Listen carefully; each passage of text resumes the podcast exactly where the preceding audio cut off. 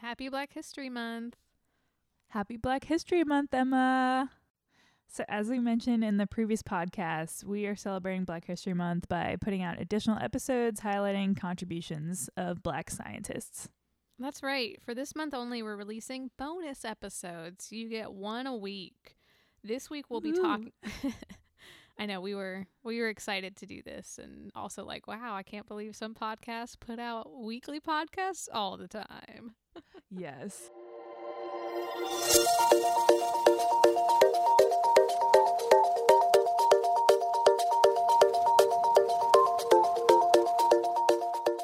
This week we'll be talking about two important black scientists and their past contributions to science. So, who's up first for us to talk about today? So, the first scientist we're going to cover is Dr. Mae Jemison, who is a doctor, a chemical engineer, and an astronaut. So, total all star. Oh my goodness. Yes. That's amazing. So she's probably best known for being the first African American woman to travel in space and the first woman of color in general. Um, and also, if you've watched Star Trek, you may have seen Dr. Jemison because she guest starred on an episode called Second Chances in 1993, where she played a character named Lieutenant Palmer. Wow. She sounds like a fascinating person, and to have the mental capacity to, like, be a doctor, engineer, and an astronaut. Like I can't even I know fathom having like knowing that much to be able to do well in all those fields. It's amazing. Mae Carol Jemison was born in 1956 in Decatur, Alabama. She moved to Chicago at age three, where she spent most of her childhood. And while we'll be focusing on her early contributions, it's important to point out that she's still alive today, and she's an active philanthropist and advocate for space travel and science literacy. So it's really great that she's still involved in science outreach, even after leaving NASA. But, you know, after you hear about her, you'll realize this is really unsurprising considering how passionate she is about science. And from a very young age, she always wanted to be a scientist. And she tells this story a lot in her interviews where um, when she was in kindergarten, the teacher was asking the whole class, you know, what do you want to be when you grow up? And she responded, a scientist. Woohoo! yes, that's what I like to hear. so, but then the teacher kind of gave her a weird look and tried to clarify, like, oh, do you mean like like a nurse? uh, not, not nothing to like knock on nurses or anything. Just at this kind of time in history, it wasn't really common for a woman to go into engineering or anything. So the teacher was kind of trying to like place her in this gender gendered role um, Mae insisted, no, I mean a scientist. and this is one of the best parts about Dr. Jemison. She's got a really great sense of humor and she's really engaging and a very inspirational speaker. So I urge you, if you have any extra time, maybe you're like you're bored during quarantine, definitely go look up some of her um, public interviews. And I've linked a few of those in the show notes. And remember, Mae was growing up in the 60s when space travel was really taking off. Huh, taking off. Woohoo. so, when watching the Apollo mission and other events, she was very inspired by space travel.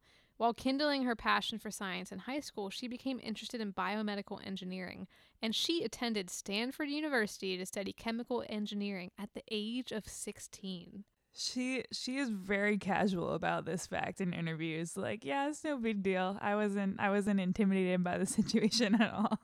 So uh, very brave.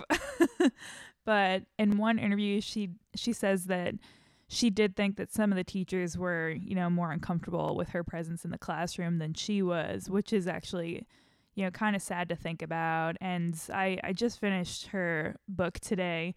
It's kind of like a little biography, and she talks about how it was kind of frustrating to not get that support that she had always gotten in, in the rest of her life in middle school uh, and high school. She always felt like her teachers had believed in her, but then when she came to college, like her science teachers just didn't really support her in the that same way. So that was very frustrating. And um, luckily, she did take you know other classes in. Um, she took Swahili and she took some African studies classes and dance classes, and she really got kind of more of that outlet from from teachers in those classes. So she was able to you know, get her support system, which is so important in college and grad school and, you know, any kind of scholarly setting to to have a mentor that believes in you and supports you.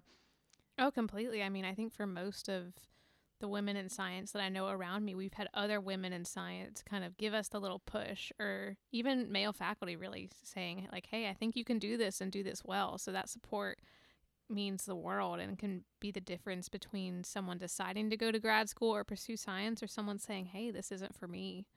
Definitely. So it was nice for her to have that outlet and you know, I will mention she does she does say that she experienced racial discrimination when she was at Stanford and this was clear in the classes when, you know, professors would just ignore her questions and then a white man would raise his hand and ask the same question and he would say, "Oh, that's an astute observation," and answer the question. So little by little, like she stopped asking as many questions and kind of went to the back of the room because if you're being ignored over and over again, why put yourself out there? But you know, good for her, like going out and finding her own mentors, like where she could, so that she had the the strength to keep going and and finish that college degree. Yeah, her story reminds me some of another NASA woman, Katherine Johnson, who was one of the hidden figures mm-hmm. women who just she had a really similar experience where she was in this room with all male engineers and they did not really take her seriously and she was the one coming up with all these great ideas and eventually they saw like wow she is way smarter than we are asking a lot of the better questions and she made such an impact in history. And same with Mae here. Along with her science courses at Stanford, she also took many courses in African American studies and studied dance, as Rachel mentioned. Mae's also fluent in Russian, Japanese, and Swahili. And I think this is important to point out that even someone as accomplished as Dr. Jemison she had other passions and interests beyond science, and it's very important to have a broad education with different interests. And clearly, she shows that this will not hold you back from accomplishing your career goals. Definitely. And speaking of broad interests, after graduating from college, she attended medical school at Cornell University in New York and she earned her degree in 1981 well, she spent a little time working as a doctor in Los Angeles, but then she went to serve as a doctor for the Peace Corps in Africa in 1983. And after that, she decided to apply for the NASA space program in 1985. Um, not that this came out of nowhere. She kind of had always known that she wanted to go up into space someday, and this was kind of on her radar to to apply to this program at some point. Um, unfortunately, you know, NASA stopped accepting new applicants in 1986, and this was because of the explosion of the Challenger shuttle, you may remember. So, this was kind of a bummer um, for her the first time she applied. You know, she got all the paperwork sent to her for the background check and didn't even have time to fill it out before the crash happens. Um, but she stuck with it and she applied again in 1987 and she ended up being selected with 14 others out of 2,000 applicants. In 1992, Dr. Jemison and six other astronauts went into space in the shuttle Endeavour. This, this made her the first African American woman to enter space. She spent eight days in space where she conducted experiments on weightlessness and motion sickness on herself and the crew. And she stresses that her experience shows what women and minorities can contribute to our society if they're given the opportunity, and that we're wasting potential if we don't make space for people from diverse backgrounds on our teams. And again, we don't have time to go into the details on Dr. Jemison's uh, later and current contributions, but I'll briefly say that she is a huge advocate for science education, especially for kids. And she not only teaches at the college level, but she also created a space camp program for kids called The Earth We Share.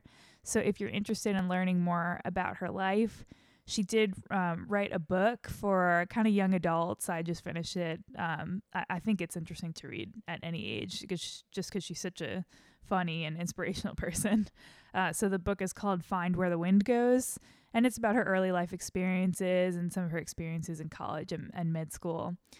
And if you live in Chapel Hill, I'll be donating a copy of it to the Chapel Hill Library because I couldn't find it there. And lastly, her current passion project is a 100 Year Starship, which aims to make human space travel to another star possible in the next 100 years. This project is funded by the United States Defense Advanced Research Projects Agency, or DARPA. The second black scientist we're going to share about today is George Washington Carver, a botanist who lived from 1864 to 1943. And he was born into enslavement during the Civil War, and his parents died soon after he was born. After the Emancipation Proclamation, his owners asked him to stay and taught him to read and write since he was an orphan. Carver moved to and attended an all white college in Kansas, but was denied an education there because he was black. He eventually found a school he could attend and then went on to college. And interestingly, in college, George Washington Carver studied music and art, but was encouraged to pursue botany by a professor. And this professor encouraged him to pursue botany because the professor thought that Carver would have a hard time as a black artist. So this led Carver to being the first African American to earn a bachelor in science, which is pretty impressive. So it's very interesting that both Dr. Jemison and Carver shared an interest in arts and sciences and yeah, this is like definitely a theme because I know a lot of folks in sciences that have some kind of artistic outlet, whether it be music or dancing or painting or even knitting. Oh, definitely. I think that if you are in science and that's your only hobby, then the days when science sucks, you're going to have a hard time with your life. yeah, you need a pick me up. you really do. Yeah, I'm definitely, I've gotten into knitting in the past few months. I know you have too, Rachel. Yes, we share sock patterns. yes, we do. Soon after, Carver received his master's degree and became the first African American faculty at Iowa State University. And eventually, he moved over to the Tuskegee Institute to form a botany department. When he accepted this post, these were the words he penned It has always been the one great idea of my life to be of the greatest good to the greatest number of my people possible. And to this end, I have been preparing myself these many years, feeling as I do that this line of education is the key to unlock the golden door of freedom to our people. Carver's inventions and ideas are world renowned, and one of his best ideas was crop rotation, which you may have heard of. Since cotton depletes nutrients that are in the soil, growing other crops would allow those nutrients to be replenished. The crops that Carver recommended growing to give the soil a break were sweet potatoes, soybeans, and peanuts. Peanuts, when grown, provide their own nitrogen, so they really help the soil to recover. And another benefit of these crops were that sharecroppers who worked on the land would be able to eat off the land as well. At this time in history, the amazing aspects of peanuts were not well known. So Carver set to find ways to use peanuts to encourage people to grow more of them. It's estimated that he developed 300 products from peanuts, and not all of these were food products. He made peanut face cream, peanut coffee, and even peanut insulation. Can I you imagine definitely... your house smelling like peanuts all the time? That'd be amazing. I would definitely go for some peanut coffee for sure. I don't know about peanut face cream. I'm going to go Google his list of 300 products after this because I'm curious now. There's a lot on there. I was pretty impressed. Carver even spoke to the U.S. House of Representatives about the uses of peanuts and helped pass a high tariff on imported peanuts to protect the peanuts that were being grown in the U.S. This was just decades after the Civil War, and the country was still trying to adjust. So, for a black man to give testament in Congress and for people to listen to what he said was huge. Many people recognized Carver's prowess in agriculture, including three U.S. presidents and other foreign dignitaries like Gandhi. Carver is most often associated with peanuts, but when you examine his vast amount of work, he sought to help people understand the land they worked with, and especially to help black sharecroppers who were in a system that gave them little leeway to do well.